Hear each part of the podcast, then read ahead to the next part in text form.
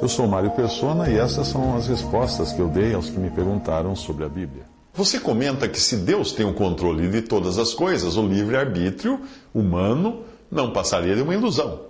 Sim, você tem razão, toda razão. A ideia de um livre-arbítrio para o homem caído não passa de uma ilusão. Mas não necessariamente por causa da onisciência de Deus, como você se uh, mencionou, uh, mas sim por causa do pecado do homem. Eu posso ter livre-arbítrio no sentido de escolher se eu vou tomar sorvete de coco ou de chocolate, mas eu acabarei escolhendo chocolate, porque é o meu favorito. Eu detesto sorvete de coco. Eu vou acabar escolhendo. Ou seja, livre-arbítrio para escolher e fazer a própria vontade, o ser humano até tem, mas só até aí. Porque com o pecado o ser humano ganhou o conhecimento do bem e do mal, porém sem poder para fazer o bem e sem poder para evitar o mal. Quem diz isso é o Espírito Santo de Deus por meio do apóstolo Paulo. Todos se extraviaram, a uma se fizeram inúteis, não há quem faça o bem, não há nenhum sequer. Romanos 3,12. Entenda então que bem nessa passagem refere-se àquilo que é bom aos olhos de Deus, não do homem. Pois no que diz respeito às obras do homem, do homem caído, o mesmo capítulo de Romanos continua dizendo assim: a garganta deles é sepulcro aberto, com a língua urde engano, veneno de víbora está nos seus lábios, a boca eles a têm cheia de maldição e de amargura, são seus pés velozes para derramar sangue, nos seus caminhos a destruição e miséria, Desconhe desconheceram o caminho da paz. Não há quem faça o bem, fala essa, esse, esse capítulo 3 de Romanos, lido do versículo 13 ao 17. Se você considerar que Deus coloca nossas justiças no mesmo nível de um absorvente higiênico feminino usado, vai perceber que não existe nem reciclagem para nossas boas obras. Essa passagem de Isaías 64, 6 diz assim: Todos nós somos como imundo, e todas as nossas justiças, não estava nem falando da injustiça, justiças como trapo da imundícia. No original, a expressão trapo de imundícia é pano de menstruação. Obviamente não existiam absorventes higiênicos descartáveis nos tempos bíblicos. Usava-se um pano de menstruação. Se fazer o bem fosse escolher sorvete de coco, eu nunca faria o bem, porque eu escolho o que considero melhor para mim, não para o dono da sorveteria. Um religioso acredita fazer o bem, mas se ele não é convertido a Cristo, ele está apenas fazendo de conta porque no final está mesmo escolhendo fazer aquilo que ele acha melhor para si mesmo. Pense nas pessoas caridosas que fazem boas obras visando eliminar o próprio karma, o próprio pecado. Aí você vai entender o que eu estou dizendo. Para essas pessoas, o sofrimento alheio é um grande negócio.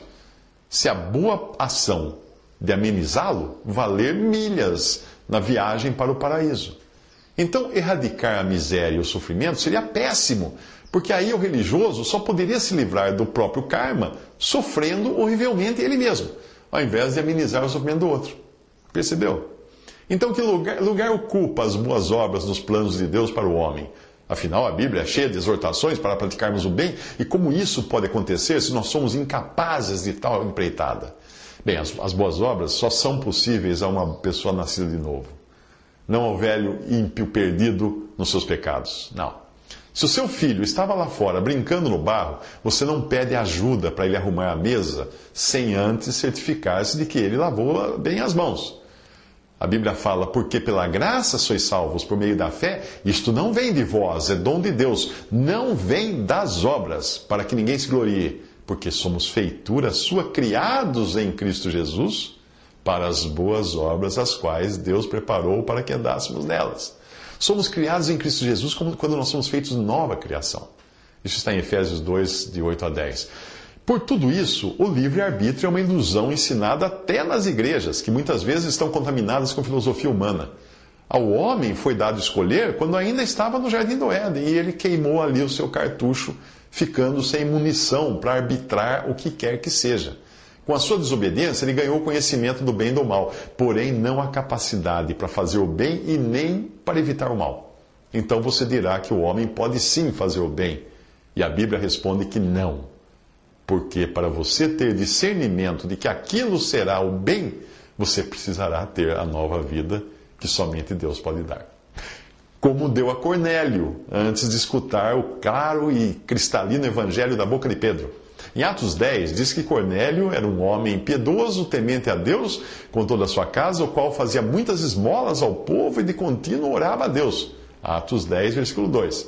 E diz também que as suas esmolas e orações eram aceitas por Deus. Como é que pode ter sido assim?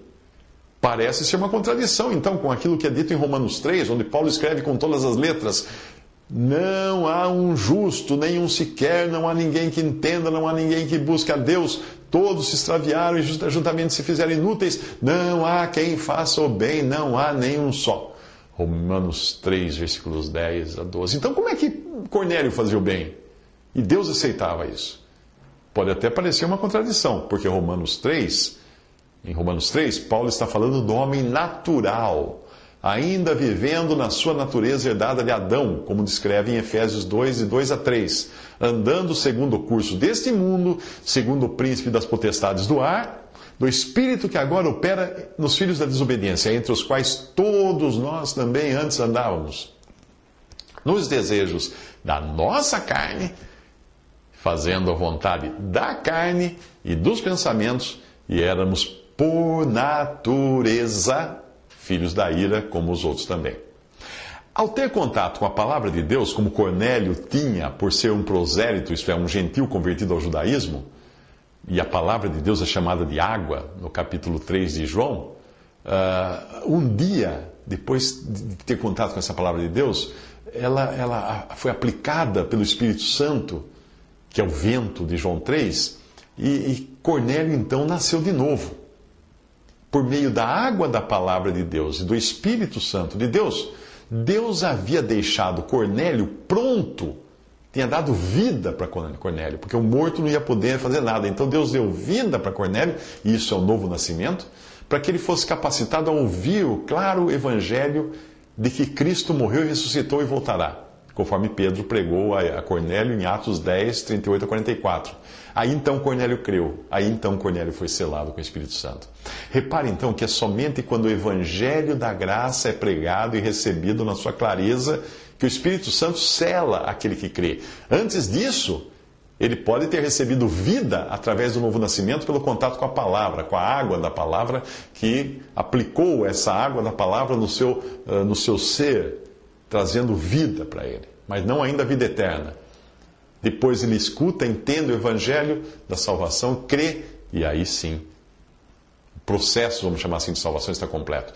Veja o que, o que Pedro uh, pregou para Cornélio e seus, e seus amigos e parentes. A palavra que ele enviou aos filhos de Israel, anunciando a paz por Jesus Cristo, este é o Senhor de todos. Esta palavra, vós bem sabeis, veio por toda a Judéia, começando pela Galiléia, depois do batismo que João pregou como Deus ungiu a Jesus de Nazaré com o Espírito Santo e com virtude, o qual andou fazendo bem e curando a todos os oprimidos do diabo, porque Deus era com ele. E nós somos testemunhas de todas as coisas que ele fez, tanto na terra da Judéia como em Jerusalém, ao qual mataram, pendurando-o num madeiro. Essa é uma mensagem do Evangelho. A morte de Jesus na cruz por nós. A este ressuscitou Deus ao terceiro dia. Essa é a segunda coisa do Evangelho, a ressurreição. Morte e ressurreição. Isso completa a mensagem do Evangelho. A Deus, Deus ressuscitou ao terceiro dia e fez que se manifestasse não a todo o povo, mas as testemunhas que Deus antes ordenara, a nós que comemos e bebemos juntamente com Ele, depois que ressuscitou dentre os mortos. E nos mandou pregar ao povo e testificar que Ele é o que por Deus foi constituído juiz dos vivos e dos mortos. A esse dão testemunho todos os profetas de que todos os que nele creem receberão o perdão dos pecados pelo seu nome. E dizendo Pedro ainda essas palavras, caiu o Espírito Santo sobre todos os que ouviam a palavra. E os fiéis, que eram da circuncisão, todos quantos tinham vindo com Pedro, maravilharam-se de que o dom do Espírito Santo se derramasse também sobre os gentios. Atos 10, versículos 36 a 45. Vale a pena ler o capítulo todo de Atos 10. Infelizmente, muitos na cristandade não compreendem nem a total ruína do ser humano, achando existir nele alguma partícula de sanidade e de bondade que o leve a escolher fazer o bem ou crer em Jesus, e nem compreendem o novo nascimento, muitas vezes interpretado como sendo batismo ou alguma, fazer alguma coisa que dependa do homem.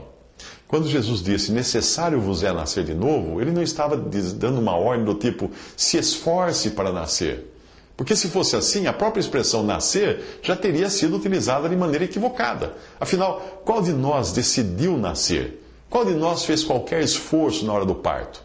Você consegue imaginar, por acaso, o médico gritando para a futura mamãe de pernas abertas, para dentro dela, dizendo assim: Vamos lá, Zezinho, força, garoto, você consegue, coloque o pezinho agora na parede do útero, empurre, menino. Se, se você quiser, eu jogo uma corda aí dentro, você segura nela e eu puxo. Loucura! No nosso nascimento, nós fomos, nós fomos a parte mais passiva de todos os envolvidos ali.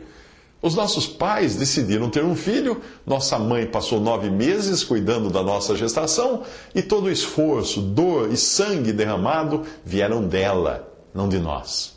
Assim é na salvação, uma obra inteiramente de Deus que começou nos tempos eternos, passou pelo novo nascimento, se consumou com o selo do Espírito Santo sem qualquer participação do homem, a não ser na responsabilidade de rejeitar os apelos do Espírito Santo. Afinal, assim como nós não sabemos de onde vem o vento e para onde vai, conforme o exemplo dado pelo Senhor em João 3, também não temos capacidade de entender como é que Deus pode dar vida a um morto em delitos e pecados, tornando-o capacitado a tomar uma decisão de crer em Cristo, que é o que é o, novo nascimento.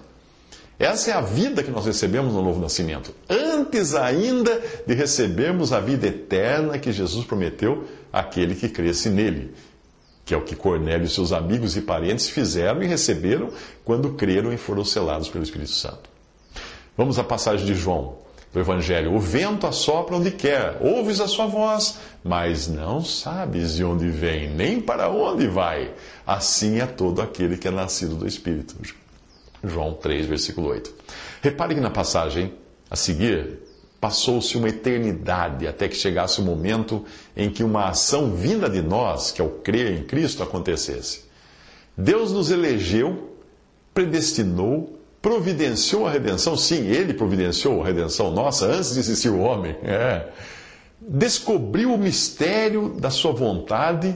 Não fomos nós os espertos que descobrimos de nós mesmos o mistério da sua vontade. Nos incluiu na sua herança, segundo o conselho da sua vontade, ou seja, porque ele quis, até chegarmos ao ponto em que ouvimos, cremos e ele nos selou com o Espírito Santo, garantindo assim a nossa salvação eterna e irreversível. Se algum pregador disser a você que você vai perder a sua salvação se não for na igreja, se não der dízimo, vire as costas, não dê ouvidos, porque se a salvação é eterna, quando é que você acha que pode terminar uma coisa eterna? Né? Veja a passagem de Efésios capítulo 1. Bendito Deus e Pai não bendito nós. Bendito Deus e Pai de nosso Senhor Jesus Cristo, o qual nos abençoou, Ele nos abençoou, com todas as bênçãos espirituais nos lugares celestiais, em Cristo, como também nos elegeu. Ouviu bem? Elegeu nele, em Cristo, antes da fundação do mundo, para que fôssemos santos e irrepreensíveis diante dele em amor e nos predestinou. Vamos soletrar? Predestinou para filhos de adoção por Jesus Cristo para si mesmo, segundo o beneplácito da sua vontade, para louvor e glória da sua graça, pela qual ele nos fez agradáveis a si no amado, em quem temos a redenção pelo seu sangue, a remissão das ofensas, segundo as riquezas da sua graça, que ele fez abundar para conosco em toda sabedoria e prudência, descobrindo-nos o mistério da Sua vontade, segundo o seu beneplácito, que propusera em si mesmo de tornar a congregar em Cristo todas as coisas, na dispensação da plenitude dos tempos, tanto as que estão nos céus como as que estão na terra, nele digo, em quem também fomos feitos por ele herança, havendo sido predestinados, quer soletrar de novo? Predestinados conforme o propósito daquele que faz todas as coisas, segundo o conselho da sua vontade, com o fim de sermos para louvor da sua glória, nós os que primeiro esperamos em Cristo, em quem também vós estáis, depois que ouvistes a palavra da verdade, o evangelho da vossa salvação, e tendo nele também crido, fostes selados com o Espírito Santo da promessa, o qual é o penhor ou garantia da nossa herança para a redenção da possessão adquirida para louvor da sua glória. Você encontrou você nesse processo todo? Claro que encontrou, não é? Mas encontrou como? Como agente ativo ou como agente passivo?